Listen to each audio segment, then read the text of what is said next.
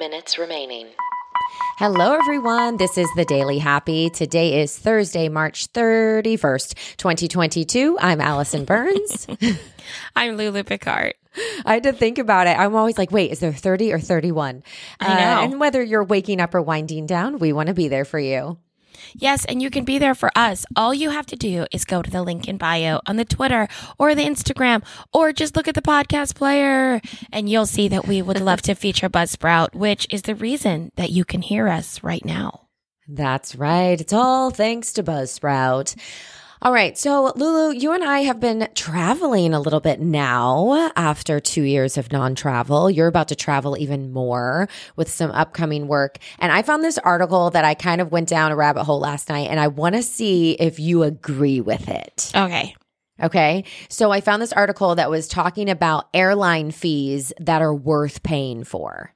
Oh, well, I feel that And- your idea of this has changed in the last five days, but Well, sure, that's let's why do I think I went down that rabbit hole because I was like in it. But I want to see if you agree because there's some things I agree and some things I'm like, no, not worth it. Okay. Okay. So one thing that they say it's worth it is the in-flight Wi-Fi. Eh. Yeah, right. It depends. I mean, it, it depends on how long the flight is, whether you got enough done in the airport, and whether you Right. actually have anything to do. Right. Because you could plan ahead, right? You could download a movie. A lot of them have free movies. Like when we were on our last flights, like they have free entertainment. I watched like a documentary, I watched a movie for free. Well, so I feel like I was about to say I will say, but I won't. Um, I I do get annoyed if the Wi-Fi isn't free. So that's also part of it because Yeah. a lot of the airlines that we fly, like Delta and Alaska, I have T-Mobile, and so T-Mobile is free to text Yeah. and use the Wi-Fi, and then. When you get on another airline like American and Mm-hmm. it's not free, I'm so annoyed. I refuse to buy the internet. right. Yeah. I know. I agree with That's that. That's just I think me Wi-Fi being- should be free, but I it doesn't have to be free. I think I just feel entitled, but I yeah. it, it does annoy me, so I don't do well, it. because here's a, it's because it's it's just out there. It's like not a real thing you can even see, right? I'm like you're Right. just charging because you you own that market, but yeah. That's anyway. now, here's one thing I definitely agree with. I'm actually in the process. I started it uh, last night when I because TSA forgotten- pre-check? Yes, 100,000% TSA pre-check. worth it, and the global entry. it. Get the global entry at the same time, Now, is that a different website? Possibly, but you get it at the same time, and it is worth it. A hundred. Well, you know what? I say that, but let me tell you something. If you don't fly a lot and you have lots of kids, it's totally not worth it. Get out of my line. Right. I do Yeah. think it's too easy to Get get sometimes. line. No, that it's true. I I think that TSA PreCheck was really great five years ago, and now it's Yeah. semi great because so many people have it now, and Right. most of the people that have it are not actually frequent flyers. Someone just told them that it would be easier, which it is, but they need to have like an express lane for people who, Who know, what how they're doing. it. Yes. Yeah, you're right because there's so many people that get it and then come through with just stuff and lots of things. the people with the Yeah. strollers like no Yeah. i i understand what you're trying to do here but also if we're going to start accepting people with strollers which i'm not saying people with strollers don't deserve tsa pre-check. Yeah. i'm just saying different line. Yeah. because it's sold as it's going to be fast.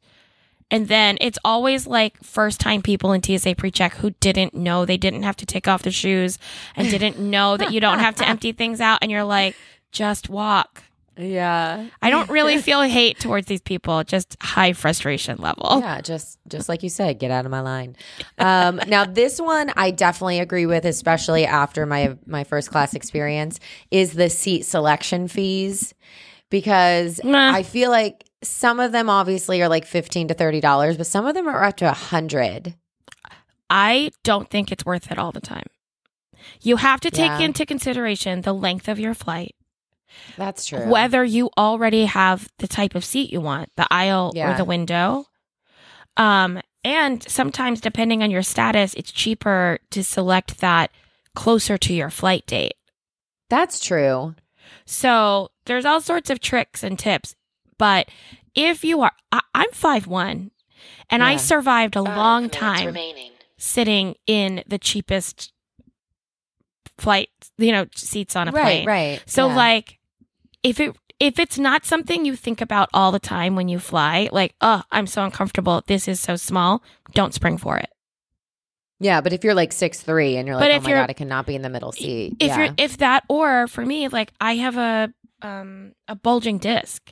So yeah, it actually is really uncomfortable for me to stand up and you know to do all that kind of stuff in a plane and also i'm claustrophobic so that's how i justify it for myself yeah, but if it doesn't bother you then don't pay for it yeah.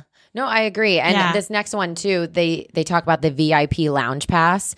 I guess it's about fifty dollars per day for most airlines, but they are saying if you have three or more hours between flights, like paying the fee is worth it because you'll get food, drink, a comfortable seat, and Wi-Fi. So again, yeah you depends don't on how much you. the thing travel. is you don't always qualify for that i've never been on a flight where i qualified to buy the day pass and i fly Oh, first really? class yeah yeah you don't always Oh, you can't always buy into those lounges. You can't just opt into it. No, I think it has to do with like how busy that hub is and how because it's a limited number of people. And I Interesting. I have been in those lounges before because my dad used to have like great status with Delta Yeah. and they are really nice. I mean, Yeah. it's recliners and food and drinks and quiet. So of Yeah. course it's it's great. And I wanted to buy us access on our long overnight, but it wasn't open overnight. yeah, which is it seems so dumb. I'm like, I feel like that would be the time that you'd want that to be open. I think rich people don't have overnight layovers. yeah, that's true. You're right. they they would have stayed at the Hyatt.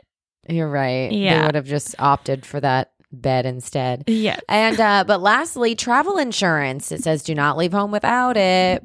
I believe in it. I do too. Because Yeah. you never know what can happen. Life gets in the way. There's some there's some flights like if it's a direct flight and it's two hours long, Yeah. maybe I won't because you know I'm always poor. But Sure. if it's a long flight and there are connections and my bags could get lost, or I would be in a foreign country and if my bags got lost or any of that, then absolutely. Oh. hmm Yeah, that's true. Well, speaking of flying, because that's what we've been talking about, I want to talk about something else that flew by the Earth a few days ago that we didn't even know about. What? What was it? A 49 foot wide asteroid the size of a house flew by the Earth on Monday. What? Did anyone else know about this? No? Just okay. Just the astronomers and NASA? Cool. So it literally passed just 5,000 miles from Two Earth. minutes remaining. Isn't that crazy? That's, That's very close. close. Yeah, That's that's that's, way closer than when you're on the airplane and they s- oh no, that's feet. Well, airplanes only fly 2,000 feet above. No, that's no. Thousands, tens of thousands. They it's like thirty thousand feet when they turn on the Wi-Fi. Oh, I thought it was only 2,000. But feet and miles are very different too. So you Oh. just said five thousand miles, the asteroid, right? People are throwing things at their Miles, you're right. phone right now. So Um, maybe 2,000 miles. which one? The plane? The plane. Well, I don't know. I just told you that I only know it's from feet when they turn the Wi-Fi on. I clearly Oh. don't really know. Because I heard something the other day about the Mar is it Mariana Trench? yes. How that's like it's something crazy miles underneath the you know, Ocean. ocean. Yeah. And how planes only fly. And I thought that's where I heard that stat. Like planes only fly 2,000 miles above, and this thing is like 10,000 miles below the sea level. Oh wow. Yeah, but again, I got all my numbers mixed up. But what I did not get mixed up is the fact that an asteroid flew by Earth and nobody decided to talk about it. Like, why weren't we in like Did it not, Armageddon like- mode? It didn't like block the sun or anything. We didn't. How No. come nobody gave us those 3D glasses that you're not supposed to look up in? or even warned us like, hey, this could possibly shift course. Like, what happens Do if you like remember ah, that big seconds eclipse when like everyone went outside that day? It was like four years ago.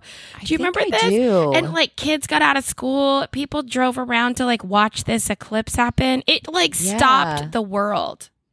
Oh, well, yeah, because it's like a phenomenon. When things go dark, like it doesn't happen very often. Ten, nine, eight, This just got Seven, so epic all of a sudden. I don't know what just happened. four, three, when things go dark, you gotta be careful. one.